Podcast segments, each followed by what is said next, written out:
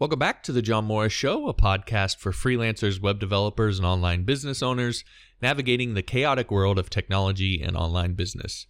If you're new to the show, be sure to visit johnmorrisshow.com to subscribe on iTunes, Android, and TuneIn, and find past episodes of the show.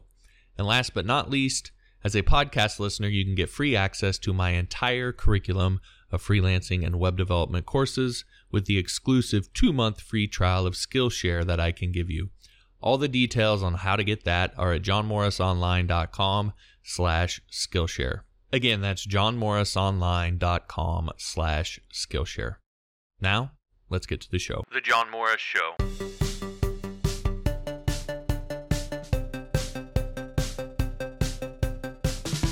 Hey, John here. Welcome back to another episode. So, this one I'm going to be talking about going from good to great as a developer. And this sort of came up uh, from a post over on Instagram from uh, the Coder Coder. It's Jessica Chan. Her handle over there is the Coder Coder, which, by the way, uh, if you're not over there following her, I'd definitely highly recommend that. She posts a lot of great info and is just a really cool person. So I would highly recommend following her. Again, it's the Coder Coder. It's all just sorted together over there on Instagram. But she she created a post where she talked about going what it takes to be go from good to great as a developer. And her sort of point was that there you know there's a lot of when it comes to this sort of thing there's a lot of talk uh, and focus on having good skill uh, tech skills uh, in order to be good at your job. But in her experience as a developer she realized that the best devs aren't just good at code.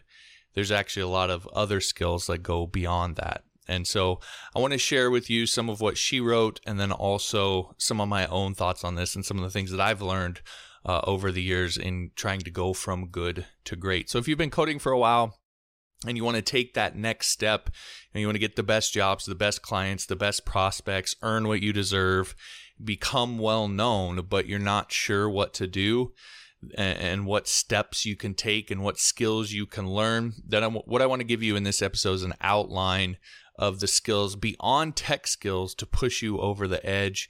So you have sort of some next steps for the next six months, a year, five years to go from good to great. Things you can work on beyond just getting good at tech skills. So that's what I want to give you. And just real quick, my own sort of personal experience with this. I had a turning point with a client that was ultimately ended up being a turning point for me in my career.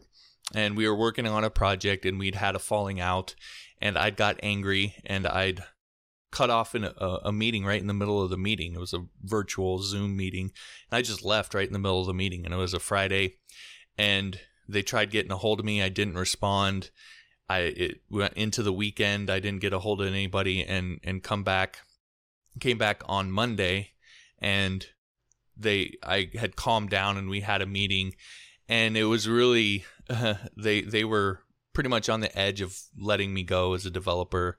Uh, I'd been with them a long time and it was really just sort of a turning point because it it it was the moment that I kind of let go of my ego and, and thinking that I knew what was best all the time and, and letting that get in the way of just doing good work. And once I was able to get over that, I was finally able to to just let go of this feeling that I constantly had to prove myself, which was driving all of this. Then I was again able to just focus on doing good work. And so that was a moment for me that was probably the most important moment in my coding career that had nothing to do with technology, had nothing to do with code, it had nothing to do with tech skills. And so again, a lot of times I think for most people the that moment or those moments or those skills are going to be things that have nothing to do with a line of JS code or whatever it is. So that's really why I want to get into this and that's what I want to want to dig into.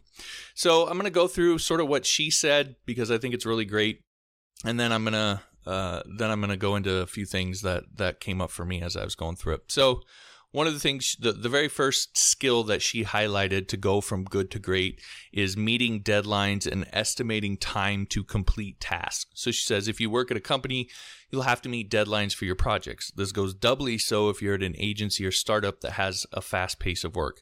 Knowing how long it will take you to finish a certain task and making sure that you finish by that time is super important. First off, true is probably the first thing or one of the first things that every client or anybody you work with, a project manager manager is going to ask you when you you start working on a project is how long is it going to take? And for me, estimating the time a task is going to take is is really really difficult because a lot of times you don't know everything that's involved. You don't know what you're going to be getting into. And so I think there's a couple things to keep in mind. First and foremost, just be transparent with whoever you're talking to and, and, and let them know A, that estimating timelines like that is very difficult if it is for you, like it is for me. Just let them know, hey, that's the hardest part. I don't really know. And these three things are things that I'm not sure how exactly how to do them, so I don't know how long they're going to take.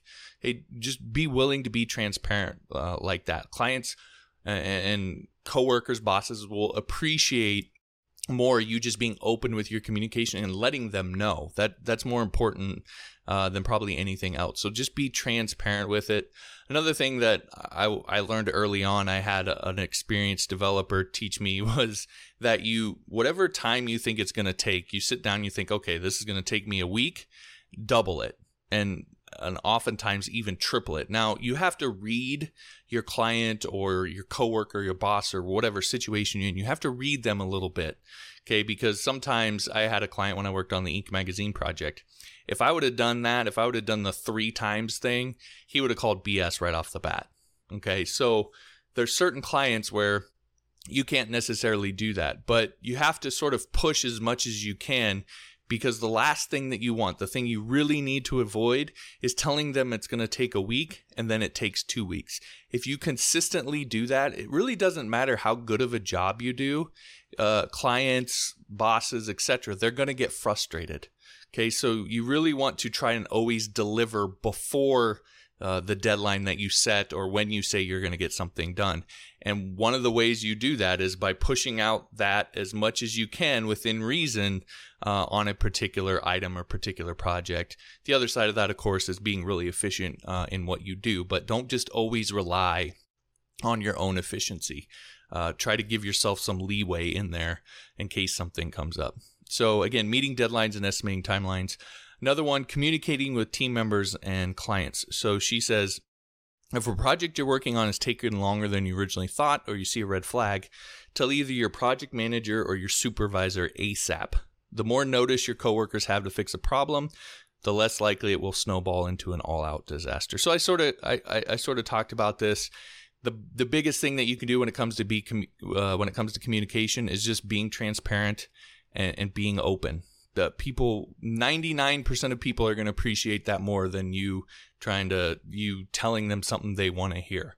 You may have a, that person from time to time that doesn't that doesn't like that and and that's really on them it's not on you. So next is knowing how to balance being perfect with being finished.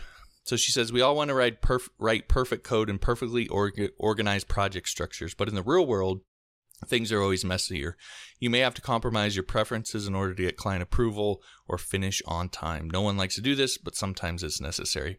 And again, I'll go back to what I talked about a few podcasts ago. One of the things that you can really do to help in this is is is to understand and use the concept of MVP, which means minimum viable product.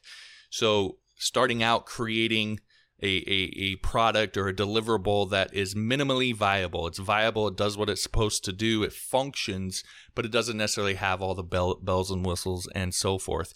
And so when you do that and you get the basic sort of function down, then you can you can kind of decide on when you're going to ship at varying levels of polish and it's a lot easier conversation to have it's a lot easier route to go than you have this one part of the application that's completely done and polished and looks great but another part that you need in order for it to function isn't done, you're not gonna. It's gonna be a lot more difficult for you to ship. So try to get the whole thing done functionally, and then move into progressive sort of iterations uh, of of polish, and that will allow you to be able to ship at sort of different points. All right. The final thing she says then, being able to explain techie things to non-techie people. So she says at some point you'll have to explain why you can't do X, Y, or Z to your project manager or the client, and just saying it won't work is not going to cut it. Learn how to explain technical topics or issues in an easy to understand way and your fellow team members will love you. And I'll just say from my own experience, this has been probably the thing that has allowed me more than anything else to continue to work with clients and what clients appreciate f- from me is I work a lot of the pro- uh, projects I work on. I work with programmers that are heavy, super techy, uh, really hardcore programmers who have a hard time explaining why something doesn't work or why something needs to be done this way or that way to people who have no concept of code. There's there's this gap. And you'll find in a lot of companies, a lot of scenarios that that's the case. So if you can fill that gap, if you can understand the really hardcore programmers and what they're trying to say, and you can also understand the business side of things, you can find a niche in that alone. So and, and even if you don't want to do that, just learning that skill as a hardcore programmer is going to make you more valuable as a programmer. It's going to sort of take you from good to great. All right, so those are Jessica's uh, thoughts on the whole thing. And again, I, I, highly recommend going over to Instagram, following her, the Coder Coder, over there. So I had three additional things that for me have have made a big difference in my career that I wanted to share with you as well. So the first one is humility, and I, I alluded to this a little bit earlier, but great developers know that there's tons of things that they don't know, and that there's likely tons of other developers out there that are better than them. So they remain humble and they remain patient when they're dealing with other developers, and they readily admit their shortcomings. The more humble that I've got, in dealing with myself and dealing with other developers, but in particular for me in dealing with clients, especially, the more humble and patient that I've become, the more that they've begin they've began to value me. So if you're that person that snaps really quickly on people or gets frustrated or irritated with with people who don't understand what you're trying to say or what you're trying to do or why this or that, if you're that sort of person, then that's the maybe one of the big biggest things that you can work on is becoming more humble, becoming more patient. There's a lot of really smart people in in this industry, and smart people have a tendency to to to get frustrated and and and get short with people who aren't keeping up with what they're trying to say. So, uh, a lot of clients, a lot of people the, uh, that work in this industry are used to dealing with that. So if you're someone that comes in humble and patient, it really sets you apart. It allows you to to to stand out in a way that it's difficult for a lot of other developers to stand out. It also makes you a better programmer and makes you a better person uh, in the end. All right. The next one, sort of following on from from that a little bit, is focusing on your strengths. So, you know, knowing your shortcomings but also knowing what you are really good at and going deep on that. So, for example, I'm not nearly as good of a coder as a lot of people out there. I, I readily admit that. There's I, I work with coders every day that are far better than I am. But I'm really good at understanding the business side of what a client is trying to do. I'm into that. I'm into marketing. I'm into the business I'm into sales, that sort of thing. And so, and, and I run my own business. So I have an understanding of, of what they're going through and what it's like for them. And so explaining things to them in a way that makes sense in a way that makes sense not just they understand but it makes sense in in the the scope of their business and why we might want to do this one thing versus that one thing because it's not not necessarily because it's better technically but it's better for their business in the long term or something like that. And then being able to influence them in the best direction for what they ultimately want. So my approach in a lot of ways is is to out communicate other developers in order to compete. So uh, it's not just the technical side of things. The third thing then is balance. So great developers know how to balance their lives and keep themselves in an optimal mental emotional state to perform at a high level. They're the people that whenever they show up to a project, they're always ready to perform. They don't constantly have they don't constantly have sort of breakdowns or fits of anger or these uh, you know get caught up in some sort of emotional thing or or work them overwork themselves or get caught in procrastination right? They know how to deal with all of those things and they keep themselves in an optimal state so that they're always ready to perform. And a big way that they do that is by setting boundaries by by by setting hard boundaries where they they take care of their mental emotional state by taking breaks by stepping away by telling a client i have to stop or i need this amount of time etc to in order to set those boundaries so that they they keep their stam, stamina up as a result and that's what keeps them going and keeps them in that optimal state. So learning how to ride that fine balance between delivering delivering in the way the client wants but also keeping yourself balanced keeping yourself mentally healthy and emotionally healthy so that you can keep performing all right so those are seven different things that you can look at that are outside of the tech skills that that uh, you can use to go from good to great as a developer. These are definitely things that are not overnight fixes. And so there are things you really have to dedicate yourself to if you really want to to make that switch or, or continue down that path uh, from good to great. So I encourage you to do that. Now, one of the other things that great developers know is that our industry is ultimately a competition. It's a friendly one, but we're still competing for the same clients, the same jobs, the same projects, etc. So it, it is a competition. And if you want to stay on top of your game, getting the best jobs and clients and earning what earning what you deserve, you have to constantly upgrade your skill set. You have to constantly uh, keep yourself at the top of your game and compete with everybody else who's who's also uh, out there learning all of those skills. And that's why great developers, they always tend to be ahead of the game when it comes to the latest technologies and frameworks because they pay attention and they stay on top of it and they invest in their continuous education because that's what keeps them competitive. That's also why I'm such a big fan of Skillshare because over there you'll find over 28,000 courses, every kind of course that you could imagine from top professionals in graphic design, web development, business marketing, and more. It's all there and you can get access to it all for just $15 a month. So it's like the Netflix for learning. You pay a low monthly fee, you get access to everything. My entire curriculum's over there as well. So if you're interested in any of that, you can get access to it there as well. Anyway, as a teacher, I can offer you an exclusive two month free trial of the site. Just go to johnmorrisonline.com slash Skillshare. That'll give you all the details on the free trial and how, how to sign up.